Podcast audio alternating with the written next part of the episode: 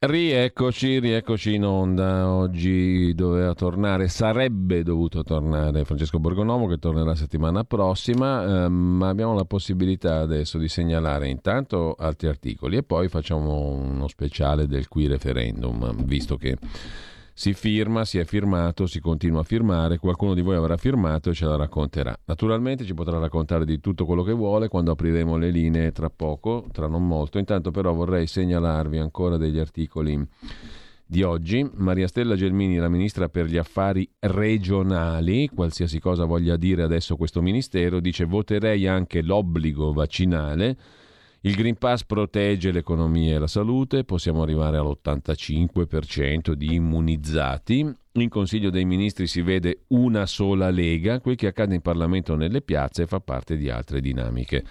Se nelle prossime settimane non ci sarà un peggioramento, potremo procedere a nuove aperture. L'Europa ha risposto bene alla pandemia, col PNRR in campo non c'è spazio per i sovranismi.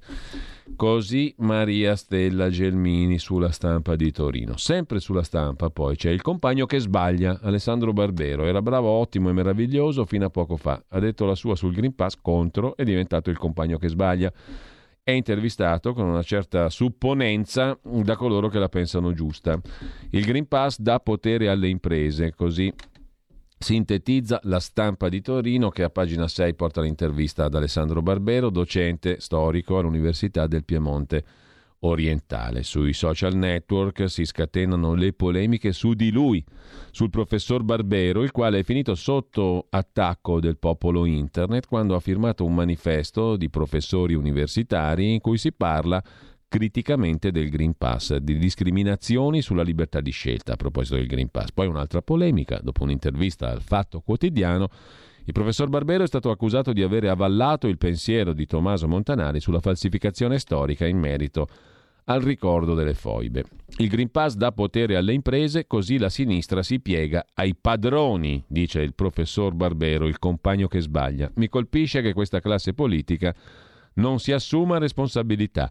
L'obbligatorietà del vaccino era un provvedimento più giusto e coraggioso. Gli intellettuali mettono in fila i pensieri, poi capita come con Cacciari che dice una cosa e apriti cielo. Non ho mai nascosto di essere uomo molto di sinistra ed è molto uno che sbaglia. La bordata era scontata. Lui che aveva firmato l'appello dei 600 docenti contro il Green Pass aveva definito ipocrita l'idea dell'obbligatorietà. Lui, comunicatore da migliaia di followers sul web, Alessandro Barbero, divenuto suo malgrado, bandiera di un mondo nel quale non si identifica. Nel giorno in cui il governo rende il certificato verde obbligatorio per tutti, punta dritto sulla sinistra il professor Barbero. Sinistra rea di aver consegnato il controllo dei dipendenti al datore di lavoro, dice il professore, un attimo prima dell'appuntamento elettorale di un altro monumento del mondo accademico, non solo piemontese, Angelo Dorsi, storico come Barbero, candidato sindaco a Torino per la coalizione a sinistra del PD che raggruppa Potere al Popolo, Partito Comunista Italiano, Sinistra in Comune. Non voglio più dare interviste sul Green Pass, dice Barbero in apertura, ma poi risponde alle domande. Eh, cosa ne pensa delle decisioni del governo che non è assolutamente quello che mi sarei aspettato che venisse approvato? Devo dire che da sinistra, afferma Barbero, L'idea di affidare alle aziende un compito di controllo dei loro lavoratori è una cosa rischiosa, va contro tutta una tradizione che la sinistra ha cercato di evitare, e cioè che gli imprenditori avessero troppo potere di controllo su quel che fanno i dipendenti. Personalmente questa cosa mi preoccupa un po' e non è quello che avrei voluto. L'obbligo del vaccino sarebbe stato un provvedimento più coraggioso e più giusto. Domanda, Lodovico Poletto sulla stampa, ma non sono la stessa cosa Green Pass o vaccino obbligatorio? Beh, la risposta datevela da soli. Mi sembra chiaro come stanno le cose, risponde Barbero. Oggi qualcuno qui ha detto che sono la stessa cosa, non è d'accordo? Non voglio più fare interviste su questo tema, risponde Barbero. Ho detto molto chiaramente quel poco che penso. Sono cose sofferte e piene di dubbi. È una resa della sinistra? Si stanno facendo delle cose che è legittimo che la sinistra consideri con preoccupazione, sulle quali si dovrebbero chiedere chiarimenti. Viviamo in un'epoca in cui ci preoccupiamo del fatto che i governi possano esigere una sorta di fedeltà da parte dei cittadini senza assumersi fino in fondo le loro responsabilità. Si aspettava una reazione così forte alle cose che lei ha detto sul Green Pass? chiede Lodovico Poletto. E il professor Barbero risponde così ehm, sulla reazione. Non me l'aspettavo. Questo dimostra quanto poco conosco l'epoca in cui stiamo vivendo. Gli intellettuali sono quelli che provano a mettere in fila i pensieri, a dare una collocazione logica agli stessi. Poi però capita come con Cacciari che dice una cosa e apriti cielo. Professore, lei ha detto che la classe politica di oggi trabocca di ipocriti. Sempre della stessa idea? Ogni epoca, risponde Barbero, si ha un po' quel tipo di percezione. Mi colpisce che questa classe politica non si assuma la responsabilità. E questa è l'intervista del professor Barbero alla stampa di Torino. Altra intervista a Tiziana Nisini, sottosegretario leghista al Ministero del Lavoro. Qui il, il, tema è quello delle pensioni. Dopo quota 100 non tornerà la Fornero, assicura Nisini. Tutti i partiti sono d'accordo per evitare che dal 1 gennaio scatti lo scalone. La nostra proposta è portare l'età del ritiro a 62-63 anni con al massimo 38 di contributi e creare un fondo ad hoc per gli addii anticipati, dice la sottosegretaria Nisini, sottosegretaria leghista al Ministero del Lavoro. Tutte le forze politiche sono d'accordo per il dopo quota 100, nessuno vuole ritrovarsi lo scalone dei 67 anni previsto dalla legge Fornero. Anche qui vedremo quale sarà poi la soluzione definitiva. C'è da segnalare poi, eh, non facciamo in tempo naturalmente adesso a leggere tutto, la pubblicazione di ampli stralci selezionati secondo la rilevanza dei nomi pubblici che vengono citati, degli interrogatori resi alla Procura di Milano da Piero Amara, l'ex, esterno de, l'ex avvocato esterno dell'ENI, già condannato per corruzione, indagato per violazione della legge Anselmi sulle associazioni segrete, insomma è l'avvocato che ha tirato fuori la storia della loggia Ungheria. Oggi il fatto pubblica. Ampia parte dei documenti di cui si parla e che mm, eh, si occupano di fare nomi e cognomi di una certa serie di personaggi pubblici, da Michele Vietti a Giancarlo Elia Valori, Lucia Lotti, magistrato a Roma. Insomma, ehm, la pubblicazione inizia oggi di questi verbali. Quando il 29 ottobre del 19 sono stati consegnati alla redazione del Fatto Quotidiano, sono poi gli stessi che il PM Storari ha dato a Davigo quando sono stati consegnati alla redazione del Fatto, scrivono oggi Gianni Barbacetto e Antonio Massari, con un plico anonimo, i verbali dell'avvocato Piero Amara sulla presunta loggia Ungheria, ci siamo rifiutati di pubblicarli all'epoca, 29 ottobre del 19, per i seguenti motivi. Primo, erano fotocopie, potevano essere state costruite ad arte, polpette avvelenate. Secondo, fossero stati autentici, non erano firmati dai PM, quindi erano usciti illegalmente dalla Procura di Milano. Terzo, in entrambe le ipotesi ci saremmo resi strumento di un danno. Se falsi, pubblicando notizie inesistenti, se autentici, avvisando gli eventuali indagati dell'esistenza di un'indagine molto delicata che sarebbe stata compromessa sul nascere. Quindi consegnammo i verbali alla Procura di Milano per verificarne l'autenticità. L'ipotesi che ci fu prospettata è che qualcuno aveva sottratto illegalmente quei verbali dai computer dei pubblici ministeri Mesi dopo abbiamo saputo che erano stati consegnati dal PM Storari all'allora consigliere del CSM Davigo ed erano infine arrivati al fatto consegnati dalla segretaria di Davigo, Marcella Contrafatto. Quando fu perquisita, aprile 2020, abbiamo raccontato l'esistenza dell'inchiesta, ma scegliendo di non fare i nomi dei presunti aderenti alla loggia Ungheria. Le vicissitudini processuali dell'avvocato Amara la sua propensione a creare inchieste farlocche a Trani, a Siracusa, con l'obiettivo di distruggere le indagini della Procura di Milano sull'ENI, suggerivano cautela in attesa che la Procura di Perugia e le altre, al lavoro sulla loggia Ungheria, potessero effettuare riscontri. Ieri il Fatto Quotidiano ha dato conto di uno di questi riscontri, quello sull'accusa di corruzione rivolta dall'avvocato Amara al magistrato Marco Mancinetti, accusa caduta secondo la Procura di Perugia che ha archiviato. Abbiamo tenuto fede al nostro impegno, scrivono i due giornalisti del fatto, Barbacetto e Massari, consentendo per 11 mesi ai magistrati di svolgere le indagini. Ora che almeno una parte dei verbali segreti di Amara è stata depositata dalla Procura di Roma agli atti dell'inchiesta sulla segretaria di Davigo Marcella Contraffatto, dunque non sono più segreti, e che sono ormai impossibili gli inquinamenti probatori, abbiamo deciso di raccontare ai lettori cosa Piero Amara ha riferito ai pubblici ministeri sulla loggia Ungheria. Alcuni verbali sono ancora segretati, ma molti dei nomi che contengono, di presunti affiliati o personaggi coinvolti, sono da mesi oggetto di chiacchiere. Il numero delle persone a conoscenza di quei verbali è alto in molte stanze del potere e ciò rende possibili pressioni e ricatti. A questo punto, scrivono i due giornalisti del fatto, meglio scoprire le carte, sapere ciò che Amara racconta può essere vero, che ciò che Amara racconta può essere vero, ma può essere anche falso e calunnioso. Il fatto ritiene che sia giunto il momento di pubblicare tutto. I lettori potranno conoscere i nomi fatti da Amara, sapendo che ciascuno di quei nomi potrebbe essere vittima di una calunnia. Qualcuno in questi mesi ha preteso di impartirci lezioni di giornalismo, insinuando che dietro la scelta di non pubblicare vi fossero chissà quali interessi e che se si fosse trattato di Berlusconi avremmo pubblicato tutto. Chiunque potrà scoprire che c'è anche Berlusconi tra i nomi degli affiliati indicati da Amara.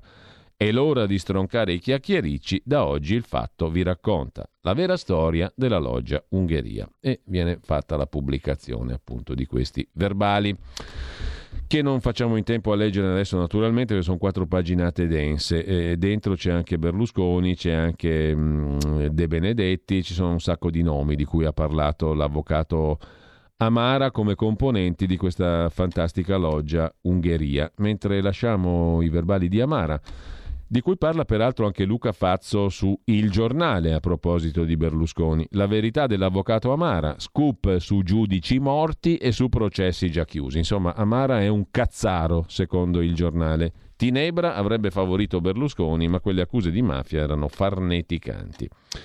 E mm, rimanendo al tema giustizia, sempre eh, su, eh, su, questo argomento, Giacomo Amadori, qui invece siamo sulla verità, pagina 13.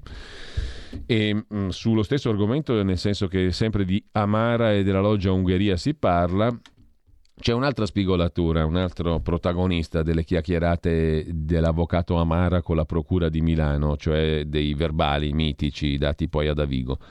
Agli atti è finito anche l'audio di un amico di Amara. Sto brigando per D'Alema al Quirinale. Nelle trascrizioni trovate a casa della segretaria di Davico l'imprenditore Casali, storico amico di, di Massimo D'Alema, se non sbaglio anche un imprenditore legato al settore dei, dei giochi, mm, eh, il, il Casali medesimo. In ogni caso, in queste trascrizioni l'imprenditore Casali parla degli intrecci di D'Alema con gli uomini dello scandalo della loggia. Ungheria, scrive Giacomo Amadori, nell'appartamento dell'ex segretaria di Davigo, Marcella Contraffatto, la Procura della Repubblica non ha trovato solo i verbali del faccendiere Amara, 50 pagine sulla loggia Ungheria, ma anche le trascrizioni, 129 pagine, di tre registrazioni audio sbobinate da una cooperativa, la sento scrivo, che lavora per la Procura di Milano. Si tratta di file che gli indagati Amara e Calafiore avrebbero raccolto facendo agli agenti provocatori in colloqui privati destinati a confermare alcune dichiarazioni poi rese davanti ai magistrati o a raccogliere storie stuzzicanti su comportamenti riprovevoli di magistrati. L'unica delle tre trascrizioni depositate è quella in cui non è coinvolto alcun magistrato. Il file è chiamato Casal. Gli investigatori identificano gli interlocutori nell'avvocato Giuseppe Calafiore, indagato con Amara, e in Alessandro Casali, imprenditore ben introdotto nel mondo della politica, della magistratura, amico di Luca Palamara e di Fabrizio Centofanti, costui è il lobbista sotto processo per le regalie a Palamara, radiato dalla magistratura. Il 9 maggio 2019 Casali è uno degli invitati che hanno partecipato alla cena di commiato per pochi intimi dell'ex procuratore di Roma Giuseppe Pignatone. Quella sera, oltre al magistrato e alla moglie, c'erano Palamara e Signora, il giudice Paola Roia col marito e appunto l'imprenditore Casali con la consorte al seguito. Nel processo contro Palamara, il corruttore presunto, Centofanti, ha reso spontanee dichiarazioni e ha spiegato che l'ex PM attraverso Casali chiese di incontrarlo. Bene, questo Casali parla degli intrecci di D'Alema con gli uomini dello scandalo della loggia Ungheria. Sto brigando per D'Alema al Quirinale. Chiudiamo anche questo capitolo, questa spigolatura della loggia Ungheria.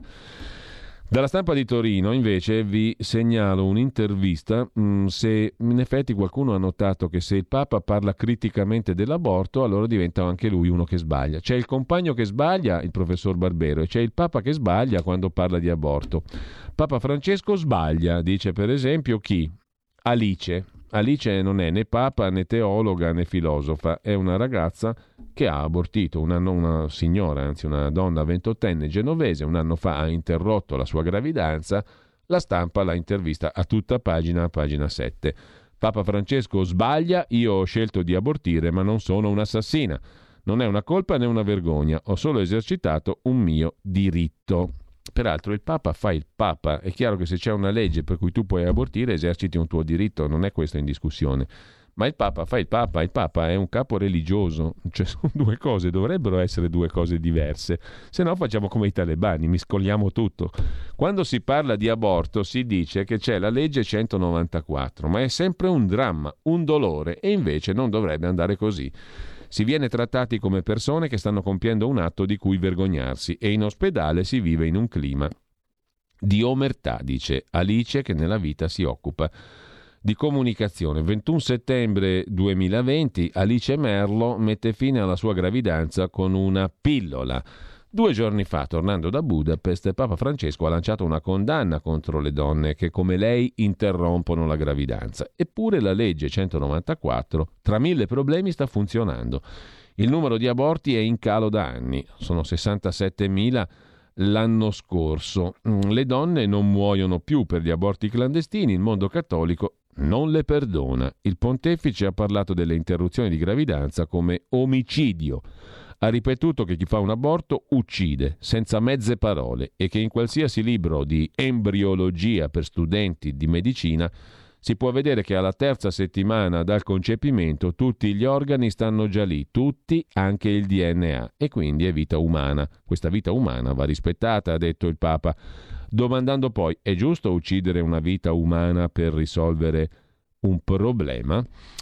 Alice Merlo non accetta la condanna e risponde decisa. A distanza di un anno non mi sento affatto un'assassina. Non ho commesso un omicidio, abortire non è né una colpa né una vergogna. Ho solo esercitato un mio diritto, i diritti non si pagano in ticket di sofferenza. Alice Merlo ha 28 anni, vive a Genova, si occupa di comunicazione, una delle poche donne ad accettare di parlare della sua interruzione di gravidanza senza l'anonimato, ci mette la faccia.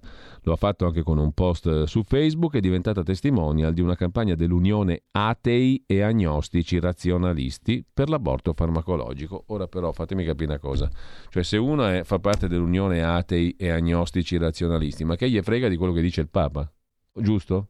Cioè, non dovrebbe fregargli nulla di quello che dice il Papa. C'è una legge che ti consente di fare una cosa, l'hai fatta, fine del discorso. Puoi impedire al Papa di fare il Papa? No, fai tu l'unione degli atei e degli agnostici razionalisti e ti fai gli affari tuoi, o sbaglio? Ehm, boh. Comunque, passiamo ad altro argomento. Qua si parla di agricoltura sostenibile del G20. Nasce la Carta di Firenze, oggi i grandi a confronto. Il nostro amico Carlo Cambi ci ha spiegato che questa è un'altra bufala. Le organizzazioni di coltivatori chiedono lotta al cambiamento climatico e accesso al credito e alla terra. È uno degli strumenti per fotterci da soli, diciamo così. C'è da sfamare il mondo cercando allo stesso tempo di non distruggerlo. A margine dell'Open Forum, che ieri ha anticipato l'avvio del G20 sull'agricoltura, che si tiene oggi e domani a Firenze, la questione dunque che si pone è questa, la sfida per l'agricoltura è quella della sostenibilità. Attenzione perché tra green e sostenibilità si parla di costi obblighi e di bastonate al cosiddetto Made in Italy agricolo. Intanto, sempre per la cronaca, Libero si occupa della vicenda di un eh, tabaccaio che finisce a processo per essersi difeso. I fatti nel giugno 2019. Si va verso il rinvio a giudizio, siamo in quel di Ivrea. Franco Iachi Bonvin sparò a un ladro entrato nel negozio. Dice lui non volevo uccidere, per i pubblici ministeri è eccesso di legittima difesa. I fatti nel 19, tre ladri moldavi, uno è morto, gli altri due irreperibili. La vittima passa per carnefice, scrive Libero, i balordi passano per santi. Siamo a Pavone Canavese, un tiro di schioppo da Ivrea. Finisce a processo adesso eh, il tabaccaio, mentre sempre eh, rimanendo a libero c'è un'altra storia curiosa raccontata a pagina 16, riguarda l'ex sindaca del Partito Democratico, PC, PDS, DS, PD di Genova, Marta Vincenzi, che per evitare la cella deve prima dichiararsi pentita e lei protesta. Questi sono metodi da inquisizione. Marta Vincenzi, ex sindaca di Genova, è stata condannata a tre anni per l'alluvione del 2011. Ha chiesto l'affidamento ai servizi sociali, ma pare che sia necessaria la pubblica contrizione. Richiesta legittima la pena inferiore a quattro anni. Udienza il 22 settembre. Non è facile fare il sindaco. Se poi ti capita un'emergenza, peggio ancora, è il caso di Marta Vincenzi, ex sindaca di Genova, sindaca nel novembre del 2011, quando il fiume Ferreggiano straripò e si portò via mezzo quartiere del capoluogo Ligure. Uccise sei persone, una tragedia. Vincenzi la pagò, condannata dopo un patteggiamento, sentenza definitiva in Cassazione, a tre anni di carcere per omicidio colposo e disastro colposo. Non entriamo nel merito della decisione, scrive oggi Libero, i pronunciamenti della magistratura raccontano una verità processuale dopo tre gradi di giudizio, ma qui raccontiamo un'altra storia che parte dalla condanna dell'ex sindaca di Genova. Marta Vincenzi, tramite il suo avvocato Stefano Savi, ha chiesto di non finire in carcere e di scontare la sua pena ai servizi sociali. Non si tratta di una pericolosa criminale da rinchiudere a tutti i costi dietro le sbarre. In ogni caso, non gliel'hanno ancora concesso. La sua richiesta è legittima. La legge le consente di avanzarla. La sua condanna è inferiore a quattro anni di prigione. Tra l'altro lei sta già svolgendo volontariato in un paesino della Valpolcevera. Eppure la Procura Generale della Repubblica è d'accordo perché Marta Vincenzi avrà pure delle responsabilità. La macchina allestita dal comune fu insufficiente, scrissero i giudici, ma i disastri naturali non si comandano. Colposo, infatti, vuol dire non determinato dalla volontà di nuocere.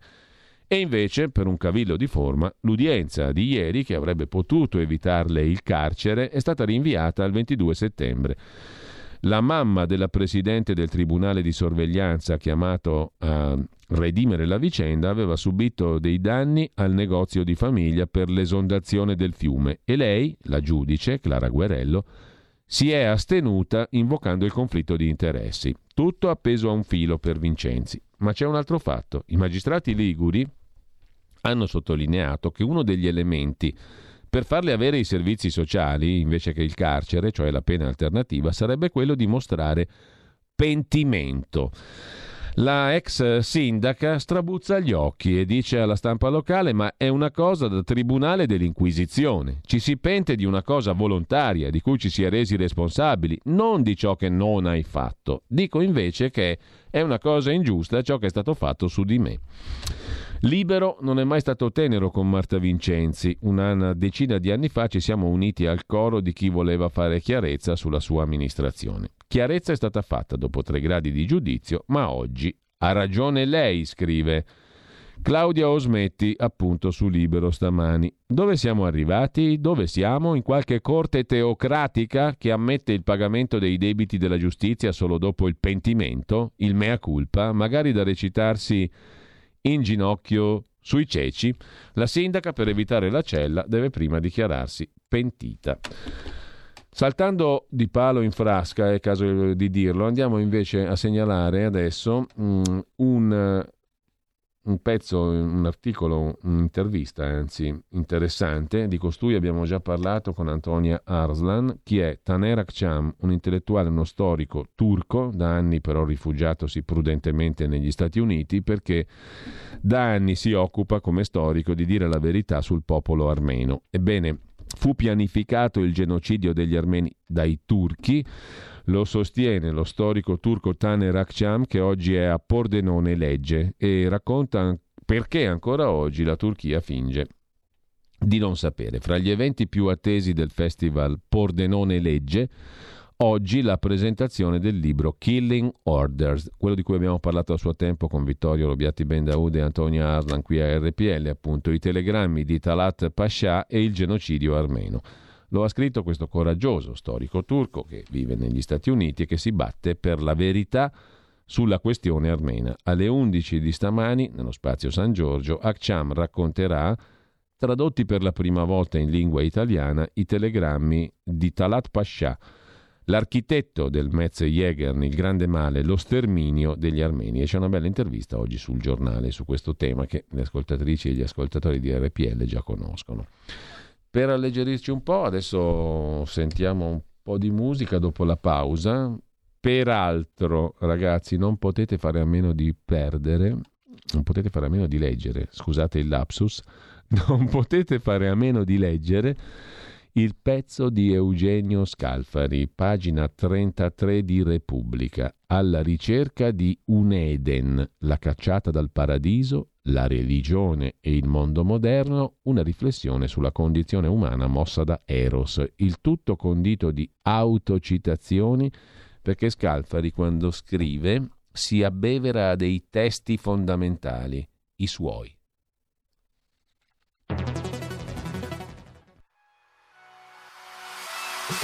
Chi sbaglia paga.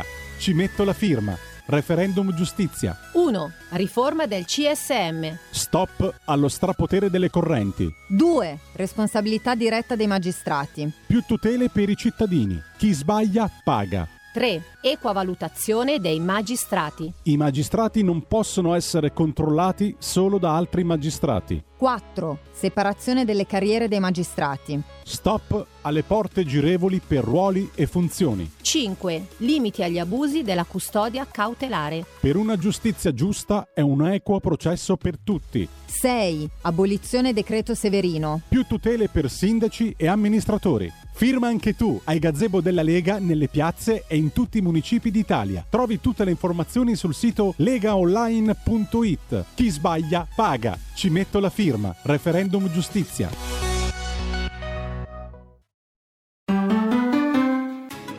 Futuro appartiene a chi fa squadra. Le radio italiane si uniscono per giocare la partita da protagoniste. Nasce l'app Radio Player Italia. 140 stazioni in una sola rete Scegli la tua preferita e ascolta il suono perfetto del digitale. Gratis, senza registrazione, senza interruzioni. Compatibile con tutti i device. Le notizie, la compagnia, la musica scelta da chi la ama, la conosce e la vive. Scarica Radio Player Italia. Il futuro batte con la radio nel cuore.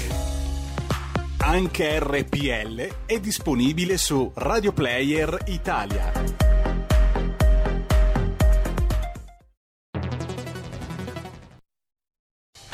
Porta con te ovunque RPL la tua radio. Scarica l'applicazione per smartphone o tablet dal tuo store o dal sito radiorpl.it. Cosa aspetti?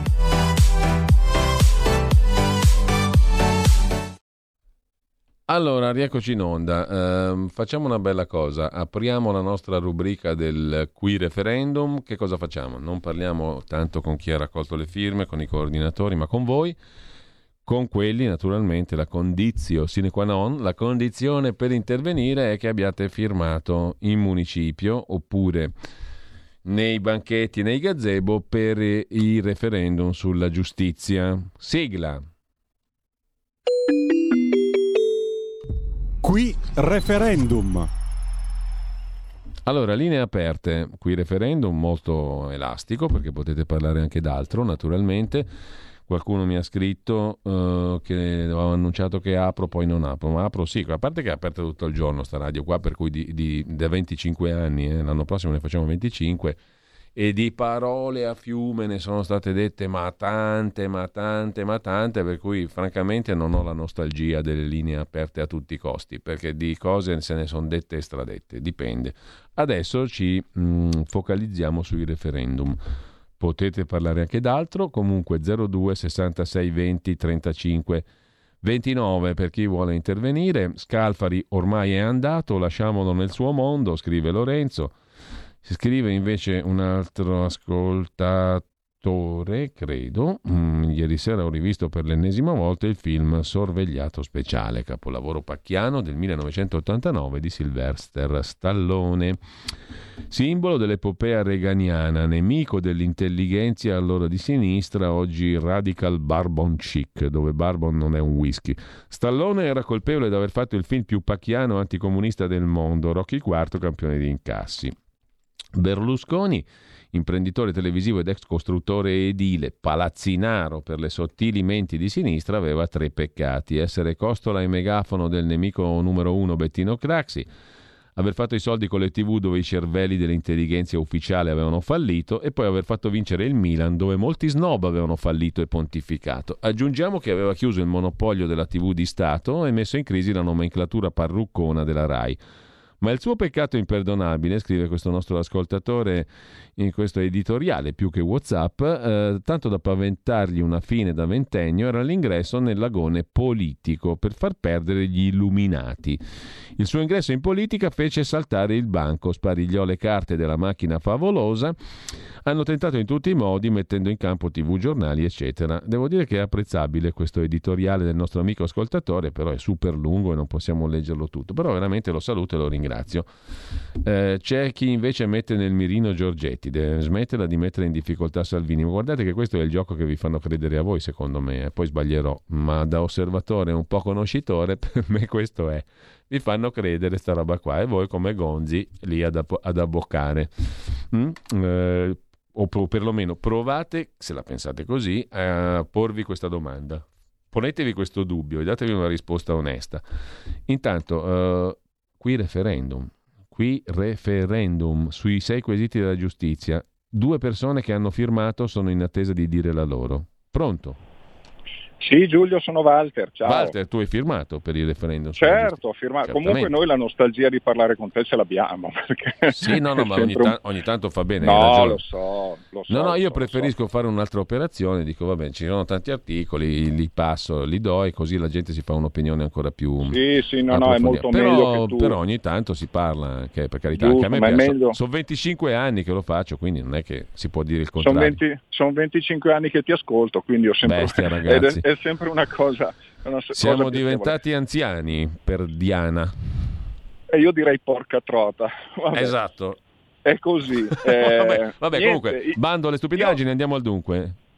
Ho firmato il referendum Perché? convinto. Perché? Perché sono convinto che questa magistratura, questa la classe giudicante, io la chiamo, abbia bisogno di una riforma sostanziale. Però ho due dubbi. Il primo che un referendum sulla responsabilità dei, dei, dei, giudici, dei giudicanti e dei PM già era stato fatto ed è stato mascherato. La seconda invece è una, una metafora che voglio mm. dire. Eh, il libro di Palamara io lo paragono a un elefante che entra in una cristalleria e che riesce a far cadere soltanto un, due o tre statuine di pochissimo valore. E, e la domanda è, se questi hanno questa forza, le nostre milioni di firme, fossero anche 50 milioni di firme, riusciranno a piegare questa forza? Tu stamattina hai detto archiviato il procedimento a questa giudice o non so chi fosse sì. che era a fare un aperitivo con un ergastolano. Non lo so io se è normale in un paese o se fosse più normale poter decidere, votare i giudici come si fa negli Stati Uniti, che guardo la tua come hai lavorato e decido se votarti e metterti ancora a giudicare il popolo. Tutto qua. Bene, ti ringrazio. C'è un'altra telefonata, un altro ascoltatore o ascoltatrice che ha firmato per il referendum sulla giustizia. Pronto? Sì, sono Cristiano da Pavia, Buona Padania. Uh, sono andato uh, proprio ieri a firmare uh, il referendum qua nel comune di Pavia Uh, diciamo, l'importanza mi sembra notevole e uh, posso testimoniarlo perché di professione faccio l'avvocato, quindi um, si prova sulla pelle uh, quali sono le storture diciamo, del sistema. l'occasione è importante perché credo che solo con un referendum si possa, non dico forse risolvere il problema, ma dare una spinta perché se si aspetta che sia il sistema ad autoriformarsi è più facile che si formi una foresta pluviale su Mercurio. Uh, ho firmato tutti i referendum tranne uno, cioè il quinto, quello sull'esclusione per l'adozione di misure cautelari eh, dell'ipotesi di reiterazione del reato. Perché qua onestamente non, non, riesco a capire quale sia la motivazione alla base, perché anche da un punto di vista eh, dire, di sensibilità politica mi sembra una proposta fortemente antileghista, secondo diciamo, la concezione leghista classica. E poi proprio ieri ho sentito un parlamentare eh, del movimento, io sono anche militante, mm. eh, che appunto discuteva con te Giulio sulle ragioni eh, di questo punto, di questo quesito referendario. Mm. E io non ho capito. Cioè, ma è, cos'è, cos'è, che non ti convince in soldoni? No, allora, la reiterazione del reato è mm. un'ipotesi molto diffusa, cioè mh, mm, faccio proprio il eh, classico. In effetti il, però... il, ROM, il ROM che eh, fa 30 furti, al 31esimo eh, forse è meglio applicare una misura cautelare eh, per evitare che nel frattempo vada a rubare nuovamente, o lo spacciatore di droga che è già stato preso 5 volte a spacciare. Quindi eh, se si esclude questa ipotesi qua, tu, cioè, quando ci lamentiamo che non finisce mai in galera nessuno, sono tutti a piede libero il giorno dopo, ecco, se passa questo referendum a maggior ragione la situazione diventa più critica. Ecco, però c'è Poi, anche l'altro punto di vista che dice, siccome questa qui è una formulazione ampia, amplissima, non va a colpire solo chi fa 30 furti e va al 31esimo, ma va a colpire anche persone che sono assolutamente innocenti e che si vedono incarcerate perché teoricamente, astrattamente, il giudice dice, beh, questo può reiterare il reato e molte delle carcerazioni preventive infondate vengono stabilite proprio sulla base di questo, di questo principio, per il pericolo di reiterazione del reato. Per quello i proponenti dicono è una cosa da eliminare. Anche perché tu puoi carcerare una persona per altri motivi, no? quindi se valuti la pericolosità sociale o comunque eh, anche, lasciamo perdere il discorso delle violenze perché in quel caso non c'è dubbio, ma se valuti la pericolosità sociale o fai altre considerazioni la carcerazione la puoi disporre comunque. Sì, ma il discorso è che comunque mm. per adottare una misura cautelare servono degli elementi, quindi sì. dal punto di vista obiettivo cioè non è che è un'opinione del giudice. Il problema semmai è a monte e si risolve sì, con gli altri sì. quesiti, cioè non ci devono essere dei giudici orientati politicamente o uh, che hanno acquisito un sì, posto sì, sì, ho capito quello che vuoi dire. Eh, capito? Sì, cioè, va risolto in maniera più radicale, poi l'istituto funzionerebbe se non ci fosse quel problema a monte. Sì, sì, sì, ho capito perfettamente. Ti ringrazio anche per il tuo contributo. Okay.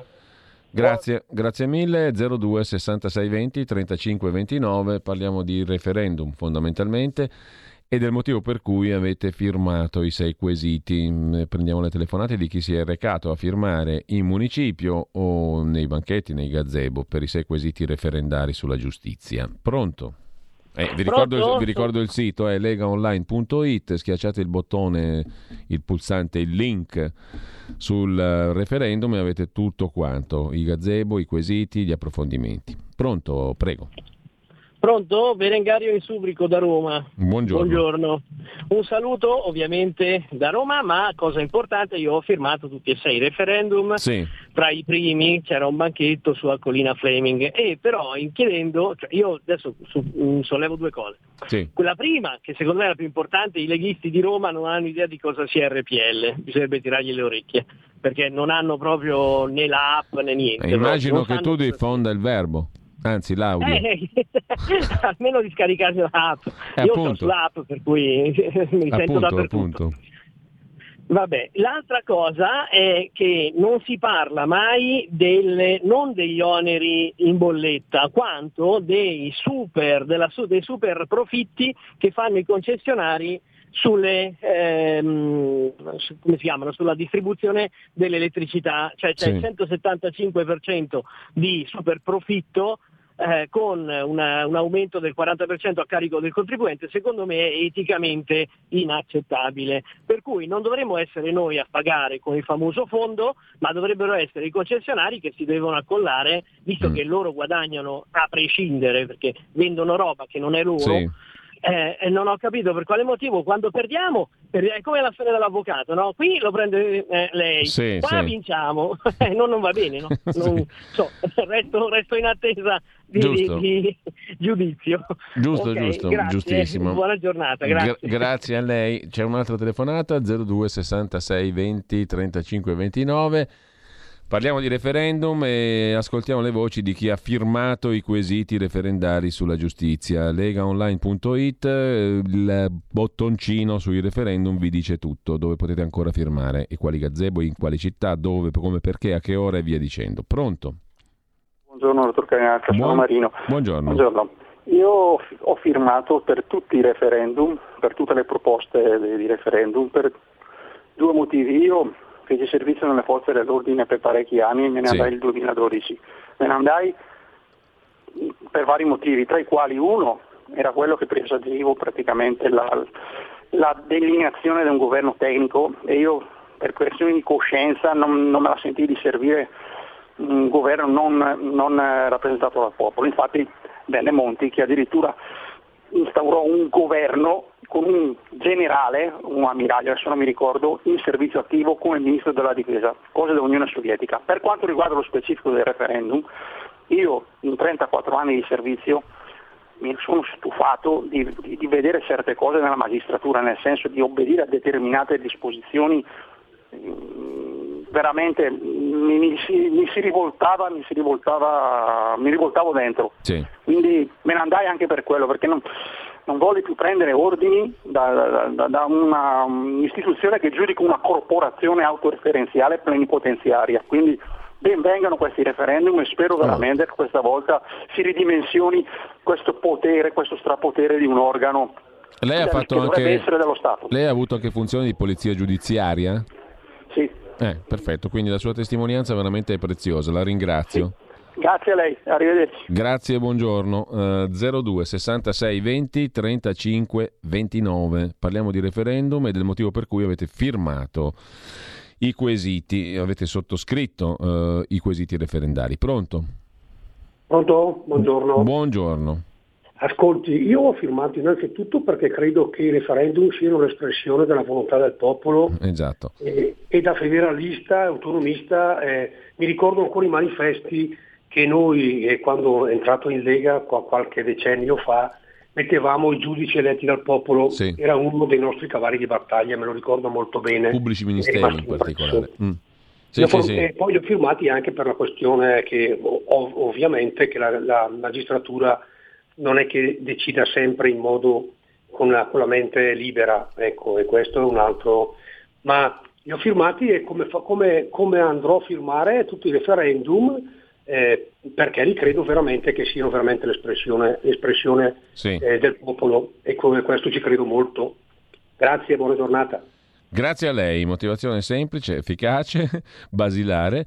Intanto c'è un'altra telefonata 02 66 20 35 29. Pronto? Sono Gianni da Genova, ciao Giulio. Carissimo Gianni, ciao. Giornata. Ho votato subito il 3 di luglio Prima sono andata anche in comune a chiedere, ho voluto un po' vedere se ce l'avevano già, ma ha detto no, c'avevano quello dell'eutanasia. Allora ho detto per cortesia cercate di, di, di, provvedere, di metterli anche nel comune dove risiedo. E poi sono andato subito a votare al banchetto dei militanti della Lega che sono una vera forza e l'ho ringraziati perché loro mi hanno ringraziato a me, ma sono io che ho detto che, che, che, che, vi ringrazio a voi che perdete, tra virgolette, del vostro tempo prezioso per fare un servizio importantissimo. Poi, naturalmente, ci sarà da, da vedere anche la riforma della Corte prostituzionale, come qualcuno l'ha chiamata, perché è assolutamente un organo a sé stante che fanno quello che vogliono i sinistri, perché i presidenti della Repubblica, che non sono super partes, votano la, un, un, terzo dei, dei dei, dei, dei giudici, cioè 5 se li vota il presidente che è di sinistra, 5 il Parlamento e 5 nelle varie cose dei magistrati, sia civili che penali, e quindi hanno sempre la maggioranza e fanno quello che vogliono. E quello è già un primo passo, quello che ha fatto Matteo Salvini, che è fondamentale.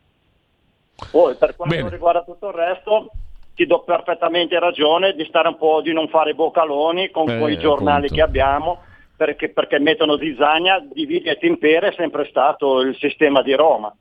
E quindi finiamola di parlare con Di Giorgetti, qui, là, su, giù, i, i presidenti delle regioni che sono contro Salvini, che sono tutte balle. E bisognerà dare il voto alla Lega quando sarà il momento, se vogliamo andare avanti, se no andiamo indietro come i gamberi. Allora Gianni, io ti ringrazio mh, eh, anche per le foto che ci mandi sempre. Eh.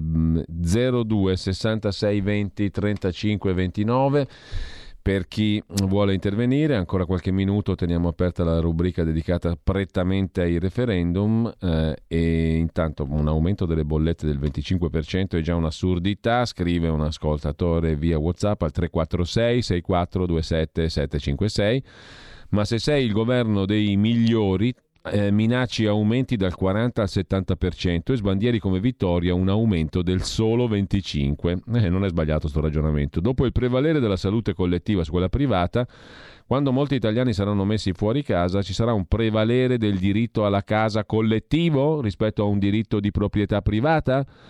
È altra domanda non peregrina, credo. Fortunati noi che possiamo scegliere tra vaccino e tampone. In altri tempi c'era l'olio di ricino e non un'euchessina ogni 48 ore.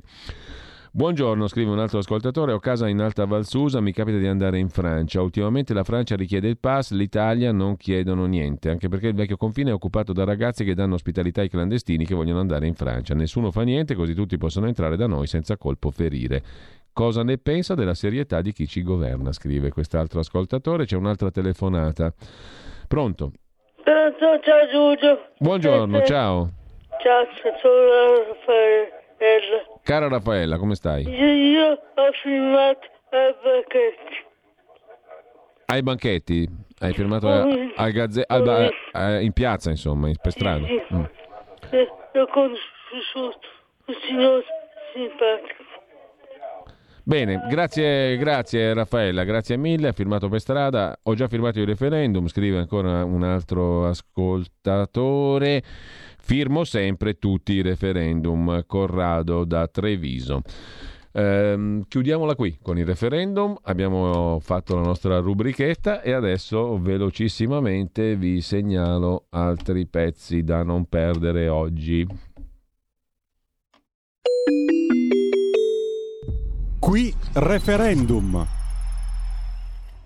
Allora, al MUDEC, il Museo delle Culture eh, di Milano, c'è una nuova statua che mh, mm, raffigura Indro Montanelli con in braccio una ragazzina eritrea. L'installazione ha trovato posto nella nuova collezione etnografica. Abbiamo parlato prima di Eugenio Scalfari, non possiamo non parlare di un altro mostro sacro del giornalismo italiano, Indro Montanelli. Nel giugno del 2020 la performance durò solo qualche ora. In braccio alla statua di Indro Montanelli, un artista, Cristina Donati Mayer, aveva appoggiato la bambola di una bambina, simbolo della ragazzina eritrea dodicenne che il giornalista aveva sposato nel 1935 mentre era volontario nella guerra coloniale.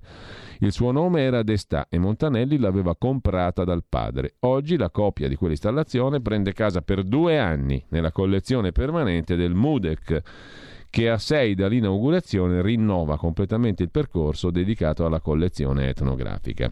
Il vecchio e la bambina è il titolo dell'opera che rischia di sollevare nuove polemiche. È ospitata nella sala 4 del MUDEC di Milano. È il punto di raccordo fra il racconto del colonialismo militare italiano nel Corno d'Africa durante il fascismo e l'ultima sezione dedicata agli artisti contemporanei afrodiscendenti che danno voce alla città multiculturale di oggi.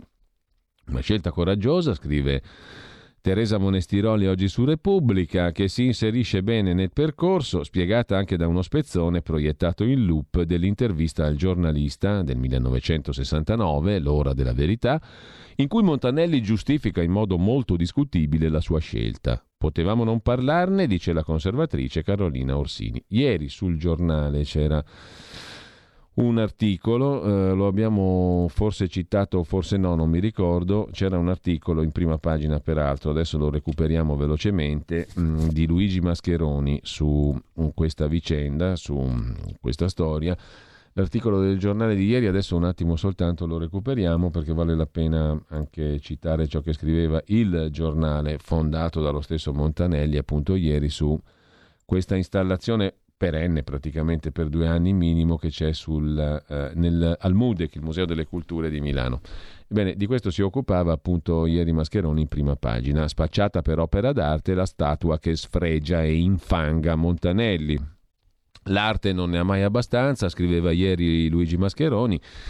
Eh, e anche l'ideologia non è mai troppa. Un anno fa, a giugno, dopo che la statua di Indro Montanelli a Milano per l'ennesima volta fu imbrattata di vernice per denunciare il razzismo e il sessismo del giornalista che durante la guerra in Etiopia sposò una dodicenne, ci fu, ricorda ricorda Mascheroni, chi disse che non era sufficiente. Così Cristina Donati Maier, che si definisce artivista, più attivista che artista in realtà, superò le barriere della statua e di protezione e mise sulle ginocchia bronze di Montanelli, colonialista e stupratore, un fantoccio nero fi- raffigurante una bambina eritrea. Giustizia è fatta, così sembrò. Ma anche la giustizia non conosce limiti e così, nel giorno del quindicesimo anniversario della morte di Oriana Fallaci, al MUDEC, il Museo delle Culture di Milano, viene inaugurata una mostra permanente, titolo Milano Globale, che affronta temi complessi, le migrazioni, il colonialismo, per dare una maggiore consapevolezza di quello che è stato il passato e costruire il futuro di dialogo. Per dialogare meglio, nella sezione dedicata alla decolonizzazione, è esposta una riproduzione della statua di Montanelli, ancora più brutta dell'originale, con in braccio il fantoccio della dodicenne Eritrea, titolo dell'opera Il vecchio e la bambina al netto dell'insopportabile uso della parola vecchio. Gli aspetti della vicenda sono tre, scriveva ieri Mascheroni. Il primo è storico-culturale. Non staremo a ripetere cose già scritte tante volte sulla necessità di giudicare il passato non coi codici civili e morali dell'oggi, ma dell'epoca. È un concetto purtroppo che quando si hanno di fronte i fanatici della cancel culture non passa L'Economist, settimana scorsa, riflettendo su certe derive ideologiche, metteva in guardia dalla sinistra il liberale. Il secondo aspetto è artistico, scriveva ieri Luigi Mascheroni sul giornale. Se è vero che l'arte deve essere libera, è anche vero che un'installazione del genere è legittima in un parco o sui muri, un po' meno in un museo dove si sceglie cosa ospitare o no. E comunque resta la contraddizione di un'opera d'arte che viene sfregiata mentre lo sfregio diventa opera d'arte. È una sorta di upgrade della cancel culture. Non solo si cancella una statua, ma si premia chi l'ha cancellata. Il terzo è di ordine politico. L'artista attivista fa il suo, ma perché il MUDEC, Museo Pubblico del Comune di Milano, decide di istituzionalizzare un gesto così divisivo come lo sfregio a un giornalista che ha fatto grande la città? Per non dire dell'ipocrisia di un comune che quando la statua fu contestata deplorò il gesto, mentre oggi musealizza i contestatori. E per il resto, se di storia si parla, è il caso di ricordare che tempo e memoria hanno ricucito tutto, quando nel 1952 Montanelli tornò in Etiopia per incontrare la ragazza che si chiamava Destà, ormai diventata donna, fu da lei accolto con affetto e sulle ginocchia del giornalista mise il proprio di figlio, avuto da un uomo della sua tribù. L'aveva chiamato Indro. Così ricordava ieri su il giornale Luigi Mascheroni.